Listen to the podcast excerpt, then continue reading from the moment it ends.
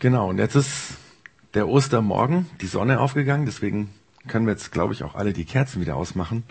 Sonst ähm, brennen die immer weiter und immer weiter. Und es müsste ein bisschen Licht, dass ich hier auch was sehe. Aber wir reden heute über den ersten Ostersonntag. Und ähm, das ist ja ein ganz unglaublicher Morgen. Die Kinder, die haben das wahrscheinlich auch schon sich überlegt, ein ganz, ganz unglaublicher Morgen, weil ich gehe nochmal zurück. Am Anfang war es so, dass Jesus gestorben ist und Jesus war tot. Also ihr müsst euch vorstellen, der ist gestorben und seine Freunde mussten ihn, als er tot war, ins Grab legen. Und keiner von den Freunden, keiner von den Schülern von Jesus hat jemals geglaubt, dass es irgendwie wieder weitergeht. Die waren alle, alle, alle traurig. Die waren alle ganz frustriert. Und keiner hat gedacht, dass es irgendwie wieder besser werden könnte, ja? Aber dann, dann kam nach drei Tagen dieser besondere Morgen. Wo die Sonne vielleicht so aufgegangen ist wie eben in dem Video und wo plötzlich das Grab leer war. Und was meint ihr, was gewesen ist, als die Schüler von Jesus festgestellt haben, dass das Grab leer ist? Die haben alle gedacht, sie haben ihn gestohlen. Sie haben ihn gestohlen. Er ist weg. Und keiner hat gedacht, dass er wieder lebendig geworden ist. Das hat niemand geglaubt. Aber dann stand er plötzlich vor ihnen. Und dann haben sie ihn angefasst. Hallo, bist du es wirklich? Und sie haben ihn umarmt und sie haben gefeiert und sie haben mit ihm gegessen und es war unglaublich. Wisst ihr, für den christlichen Glauben ist Ostern, ist dieser besondere Morgen das aller, aller, aller, aller wichtigste. Das ist das Fundament. Also, ihr kennt wahrscheinlich ein Haus. Und ein Haus hat ein Fundament. Und wenn das Fundament kaputt ist, dann bricht das Haus zusammen. Und beim Glauben ist es genauso. Wenn Ostersonntag nicht wirklich war, dann bricht alles zusammen, der ganze Glaube.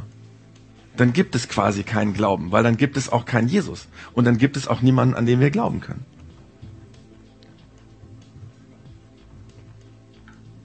Denn entweder, entweder Jesus ist drei Tage, nachdem er gestorben ist, wieder lebendig geworden, dann feiern wir jetzt gleich eine Party da draußen, weil alle haben Frühstück mitgebracht. Und ähm, dann freuen wir uns und dann singen wir gleich Lieder und dann feiern wir, dass Jesus lebendig ist, weil dann ist alles möglich, wenn Jesus wieder lebendig geworden ist. Oder Jesus ist nicht lebendig geworden, es ist eine Lüge, er lebt nicht. Dann gehen wir jetzt alle raus, packen unser Frühstück ein und gehen nach Haus. Also wirklich, weil dann hat, gibt es keinen Grund zu feiern. Ich meine, die aller, allermeisten Menschen feiern heute Ostern, aber die allermeisten Leute glauben nicht daran, dass Jesus irgendwie vom Tod wieder lebendig geworden ist.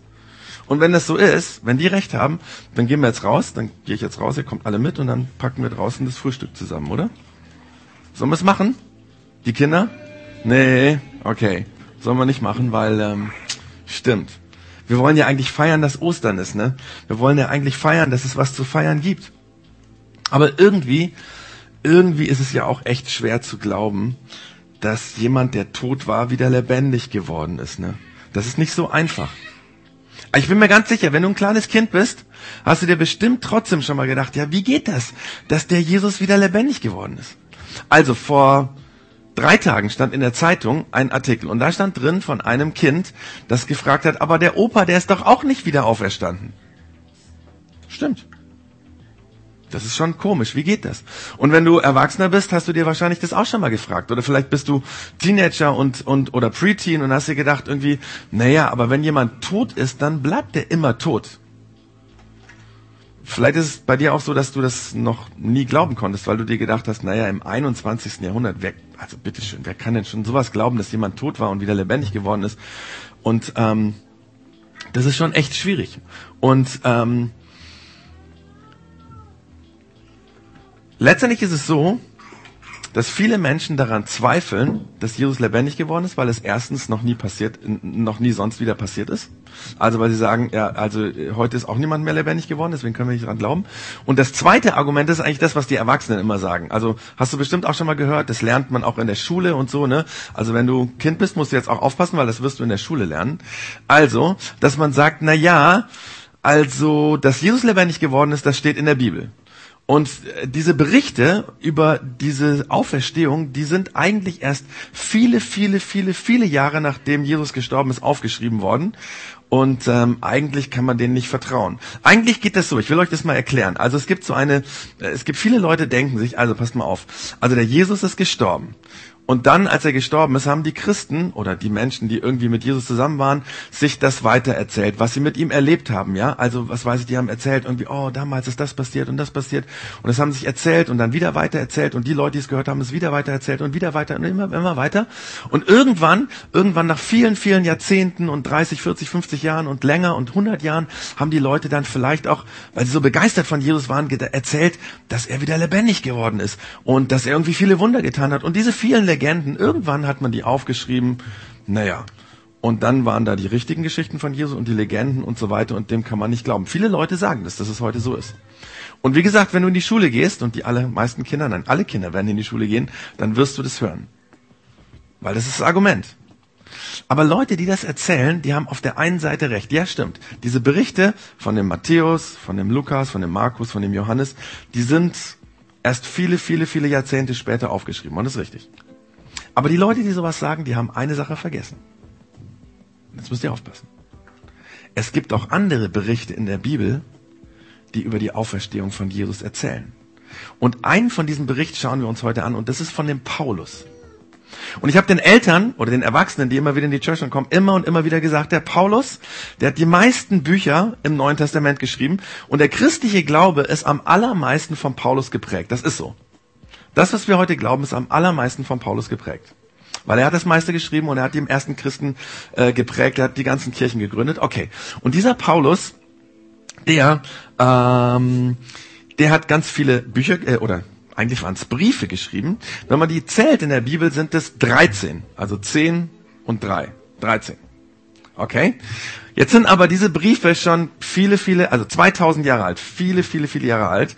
Und weil die 2000 Jahre alt, gibt es Forscher, die gucken sich die genau an und haben geprüft und so weiter. Und die sagen, na ja, sechs von denen, da wissen wir nicht genau, ob sie von Paulus sind. Also sechs von denen, das wissen wir nicht. Aber 13 minus 6 ist 7. Sieben von denen, da wissen wir genau, dass sie von Paulus sind. Das ist wirklich so. Auch die Erwachsenen können es bei Wikipedia nachgucken. Sieben Briefe von dem Paulus sind sich alle Wissenschaftler heute einig, dass sie von Paulus sind. Und ich habe mir gedacht, ich zeige euch das mal hier auf ähm, der Leinwand. Und zwar die Briefe aus dem Neuen Testament, die Paulus geschrieben hat. Der Römerbrief, den er geschrieben hat, der Brief an die Christen in Rom, dann den Brief an die Korinther, den ersten und den zweiten Brief, den hat er auch geschrieben, sind sich alle Wissenschaftler heute einig. Dann gibt es noch einen Brief an die Galater. Das waren die Leute, die in Galatien gewohnt haben. Das war so eine Gegend, wo der Paulus hingeschrieben hat. Dann gibt es noch einen Brief, den hat er geschrieben an die Leute in Philippi, das war eine Stadt äh, im Griechenland. Und dann hat er noch an die, die Christen in Thessaloniki einen geschrieben. Das ist der Thessalonicher Brief, das ist auch in Griechenland. Und dann hat er noch einen, Brief, einen Freund, und wenn die Erwachsenen die letzten Male aufgepasst haben, kennen sie diesen Brief. Das ist der Brief an den Philemon. Der ist auch von dem Paulus. Und alle, alle Wissenschaftler heute, in Wikipedia kann man das nachlesen, sind sich einig, diese Briefe sind alle von dem Paulus. Okay. Und jetzt ist es mal ganz, ganz wichtig für alle aufzupassen. Wer von euch, von den Kindern, mag die Was ist was Hefte? Kennt ihr die? Die Was ist was Hefte. Die Erwachsenen kennen, mögen die auch. Ja, okay, okay. Das sind nämlich die kleinen Forscher und die kleinen Forscher. Äh, wer, wer mag zum Beispiel die CDs mit, ähm, jetzt muss ich mal mit Theo, Tess und Quentin? Wer kennt die?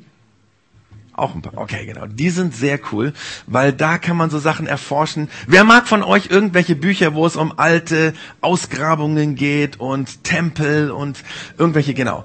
Diese, das sind die Forscher und ihr müsst jetzt ganz, ganz arg aufpassen, weil das heute ist genau so eine Erforschung, über die wir jetzt gleich mal nachdenken.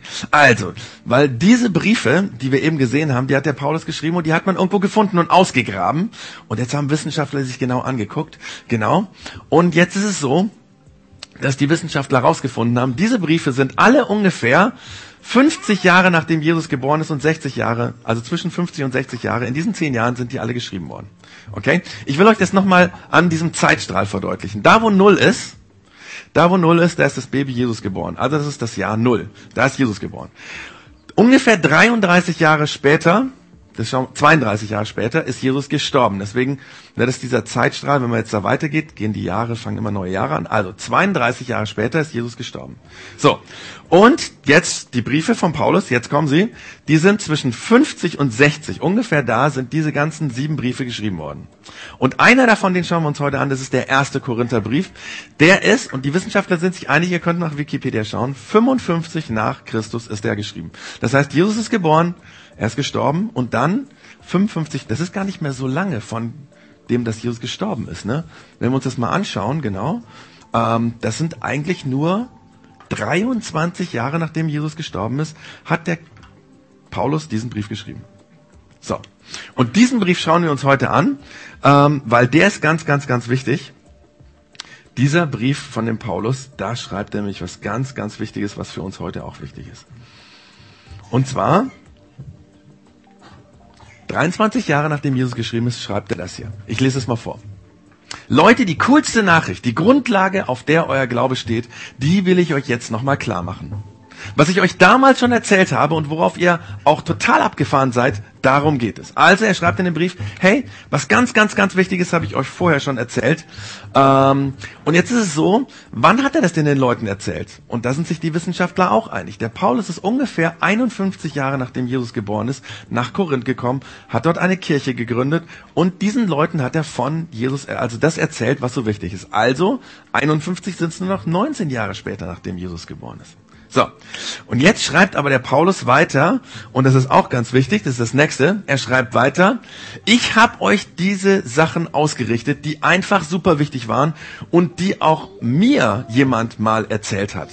Also, ihr müsst euch vorstellen, er schreibt den Brief und er sagt, hey, hey, hey, hey, ich schreibe euch den Brief, was super wichtig ist. Ich habe vor ein paar Jahren euch das erzählt und damals, als ich euch das erzählt habe, habe ich das auch schon vor ein paar Jahren gehört. Also man könnte sich das nochmal anschauen. Nicht 19 Jahre nachdem Jesus gestorben ist, wurde das geschrieben, sondern oder erzählt, sondern noch früher oder eigentlich, wenn wir ganz genau in die Bibel schauen, an andere Bibelstellen, dann merken wir, es ist ziemlich, ziemlich ähm, genau, ziemlich, ziemlich nah an dem Ereignis, wo Jesus gestorben ist, quasi da kommt das her, was der Paulus jetzt sagt. Und jetzt schauen wir uns das an, was so wichtig, wichtig, wichtig für uns ist. Der Paulus schreibt den Leuten Folgendes. Jesus Christus ist für unsere Schuld gestorben, genauso wie es in dem alten Buch gesagt wurde. Man hat ihn in eine Grabhülle ge gebracht, aber nach drei Tagen ist er wieder lebendig geworden. Das ist also das, was der Paulus sagt. Es ist so super, super, super wichtig, dass ihr wisst, der Jesus ist gestorben, er war mausetot, er war Mause, Mause, Mause, Mausetot. Und dann drei Tage später ist er wieder aus dieser Graupole herausgekommen. Und er war lebendig und er hat gelebt. Und jetzt sagt der Paulus etwas Interessantes. Passt mal auf, wisst ihr, von wem ich das gehört habe? Von den Leuten, die das erlebt haben. Und der Paulus zählt jetzt die Leute auf, die das miterlebt haben, die den Jesus gesehen haben. Und zwar schreibt er Folgendes. Er schreibt, Petrus hat ihn gesehen. Und dieser Petrus, das müsst ihr wissen, sechs Jahre nachdem Jesus gestorben ist, hat der Paulus den Petrus kennengelernt. Das schreibt er im Galaterbrief. Kann ich heute jetzt nicht drauf eingehen, aber es ist so. Da drin schreibt er es. Dieser Galaterbrief ist übrigens auch einer von denen, wo die Wissenschaftler sagen, der ist von Paulus. Also sechs Jahre später hat er den Petrus kennengelernt und der Petrus hat ihm gesagt, ich habe ihn gesehen. Okay, und dann waren noch die anderen zwölf Schüler von Jesus, die haben ihn auch gesehen. Anschließend haben ihn 500, 500 von seinen Freunden gesehen. Die meisten leben heute noch. Ein paar davon sind aber schon eingeschlafen. Wisst ihr, was der Paulus hier sagt? Der Paulus sagt, pass mal auf, pass mal auf. Also der Petrus hat ihn gesehen, die zwölf Schüler haben ihn gesehen und jetzt passt auf. 500 Leute und wisst ihr, warum er das schreibt? Weil er den Leuten sagt, hey, ihr in Korinth, ihr müsst nur nach Jerusalem gehen. Die leben noch. Die könnt ihr fragen. Ihr könnt sagen, hallo, hast du ihn gesehen? Hast du ihn wirklich erlebt? Und die sagen, ja. Und jetzt sagt er was ganz, ganz Cooles. Und ein paar von ihnen sind eingeschlafen. Was meint ihr, Kinder? Was meint der Paulus? Warum sagt er, die sind eingeschlafen? Was will er damit sagen? Haben die sich hingelegt und sind eingeschlafen oder was ist passiert? Die sind gestorben, genau. Aber warum sagt der Paulus, die sind eingeschlafen? Wisst ihr, warum er es sagt? Wenn jemand einschläft, dann passiert etwas. Wenn er geschlafen hat, was? Er wacht wieder auf, genau. Wisst ihr was? Die ersten Christen, wenn die von jemandem geschrieben haben oder erzählt haben, dass er gestorben ist, haben sie immer gesagt, er ist eingeschlafen. Weil sie waren sich super, super, super sichtig, er, äh, äh, super, super sicher, er wird wieder aufwachen. Er schläft nur. An jeder Stelle in der Bibel, im Neuen Testament, wo gesagt wird, da ist jemand gestorben, steht das drin. Er ist eingeschlafen weil sie sich so sicher waren, er wird wieder lebendig werden, weil der Jesus ist auch lebendig geworden. Und jeder, der an Jesus glaubt, wird auch wieder aufwachen. Er wird auch lebendig werden. Das ist dem Paulus ganz, ganz, ganz wichtig. Deswegen hat er das so geschrieben, ja. Und ich sag euch das deswegen, das hat der Paulus, wir schauen uns nochmal das an, diese, diesen Zeitstrahl, das hat er quasi 19 Jahre nachdem Jesus gestorben ist, den Menschen in Korinth erzählt. Und er hat es viel früher von dem Petrus, von den 12, von den 500 gehört. Und deswegen gibt es eine, eine Sache, die euch ganz, ganz wichtig ist für heute. Wenn ihr euch heute nur eine Sache merkt, dann solltet ihr euch das merken. Und zwar folgenden Satz. Nicht die Christen haben den Glauben an Jesus erfunden. Es gibt Menschen, die sagen, ja, die Christen haben das erfunden, dass Jesus auferstanden ist. Das stimmt nicht. Weil wenn man im Korintherbrief und den anderen Briefen im Neuen Testament wirklich nachforscht, die Wissenschaftler von heute sagen, es ist was ganz Besonderes passiert. Es muss was Unfassbares passiert sein. Und im Korintherbrief lesen wir das Unfassbares, Jesus ist lebendig geworden. Deswegen nicht die Christen haben den Glauben an Jesus erfunden, sondern die Auferstehung von Jesus hat den Glauben gestartet. Okay? Und damit mache ich eigentlich schon Schluss für heute, weil das ist das Wichtige, die Auferstehung von Jesus, weil er lebendig geworden ist, deswegen glauben Christen. Und vielleicht ist es so, dass du an Jesus glaubst und seinem Beispiel folgst und du bist schon lange im Projekt X und du fragst dich manchmal, ist Jesus wirklich lebendig geworden? Hey, dann darf ich dir sagen, dein Glaube macht Sinn weil er ist wirklich lebendig geworden. Und wenn du vielleicht heute hier bist und eingeladen worden bist, und das finde ich sehr, sehr cool, wenn du da bist und denkst, ich kann das nicht glauben, weil wer kann im 21. Jahrhundert schon so einen Quatsch glauben? Erstmal super, dass du hier bist, mutig, dass du dich hast einladen lassen. Aber dann weißt du jetzt, warum Menschen das heute noch glauben. Weil es sehr, sehr, sehr wahrscheinlich ist, weil Menschen damals es erlebt haben und das dann weitererzählt haben. Und wenn du dir denkst, naja, vielleicht, vielleicht hast du den Glauben irgendwann mal verloren und du hast es noch niemandem gesagt und eigentlich in deinem Herzen kannst du das nicht glauben. Und vielleicht fragst du dich, ob du vielleicht nochmal neu glauben kannst. So wie die Predigt heute heißt. Wie wir vorher gesehen haben, wie es auf dem Fleisch stand. Nochmal neu glauben. Dann mache ich dir Mut, dass du nochmal neu anfängst zu vertrauen, dass dieser Jesus lebt. Weil er ist lebendig geworden, er ist auferstanden. Und deswegen macht es Sinn, dass wir gleich feiern. Und deswegen werden die Musiker jetzt gleich auf die Bühne gehen und wir werden Lieder singen, fröhliche Lieder singen, die ausdrücken, Jesus, du lebst wirklich, du bist wirklich da. Und wir werden mit einem Kinderlied starten. Ja, mit einem Kinderlied werden wir starten, weil die Kinder heute dabei sind. Ähm, wo wir sagen, hey, der Jesus, der kam für uns und der Jesus ist lebendig geworden, nachdem er gestorben ist. Ich meine, er hat hier gelebt und er hat mit Menschen hier ganz viele tolle Sachen gemacht und dann ist er gestorben und er ist wieder lebendig geworden und deswegen glauben wir an ihn. Und dann werden wir noch ein paar andere Lieder singen und dann wartet das Frühstück auf uns. Okay? Genau. Bevor ihr jetzt anfangt zu spielen, sage ich Jesus noch Danke, dass er lebt, einfach um, um mich bei ihm zu bedanken, dass er lebendig geworden ist. Jesus, danke, dass du heute lebst, dass du vor fast 2000 Jahren lebendig geworden bist und dass du so vielen Menschen erschienen bist, dass sie mit dir essen konnten, dass sie dich umarmen konnten, dass sie spüren konnten, dass sie fragen können, bist du es wirklich? Und dass du wirklich da warst und dass du heute noch da bist und dass du unser Leben veränderst deswegen immer wieder und dass du stärker bist als der Tod und dass wenn wir sterben, dass wir nur einschlafen. Und dass wir wieder lebendig werden mit dir. Danke dafür. Und deswegen singen wir jetzt diese Lieder, dass du für uns da bist. Amen.